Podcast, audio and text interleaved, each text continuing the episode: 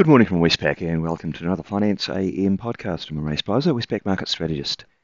In the financial markets overnight, we saw bond yields falling, helped by some softer U S economic data, uh, but that wasn't the only cause. Uh, in other asset classes, though, the U S dollar is little changed overall, but the Aussie and Kiwi did make fresh highs since August. In the currency markets, the U S dollar index is down zero point one percent on the day. The Aussie rose from sixty-five sixty-seven to sixty-six fourteen. As I say, that was a fresh high since August. And the Kiwi rose from sixty sixty-one to sixty-one oh four, also fresh high since August. The Aussie-Kiwi cross ranged between one oh eight twenty-five and one oh eight fifty-four. In the commodity markets, Brent crude oil, not much change. Copper is down zero point eight percent. Iron ore is down zero point eight percent at one hundred thirty-four dollars. And gold is up zero point six percent.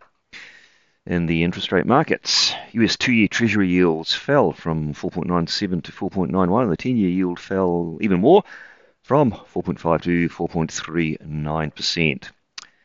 And Australian interest rates also did fall. Three-year government bond yields there down from four point two four to four point one five, and the ten-year yield down from four point five eight to four point four eight.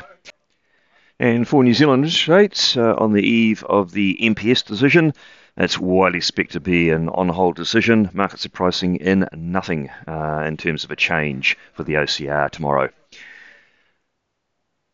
In terms of the uh, data out overnight and the bits and pieces of news, um, it was only second and third tier in the U S. U S new home sales and Dallas Fed manufacturing are both weaker than expected.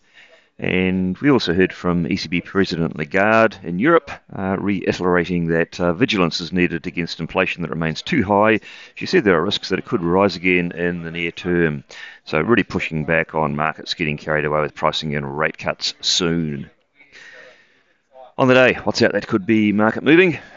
In Australia, R B A Governor Bullock will speak at a panel uh, in Hong Kong. It's a H K M A B I S conference.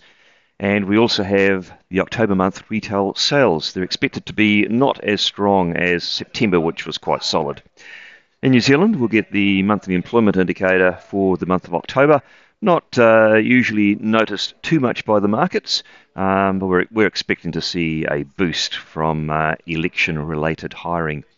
And in the U S, second-tier data again, we've got uh, consumer confidence and a Richmond Fed manufacturing index and a bit of Fed speak. Well, that's it from me today. Thank you for listening. I'll be back again same time tomorrow morning.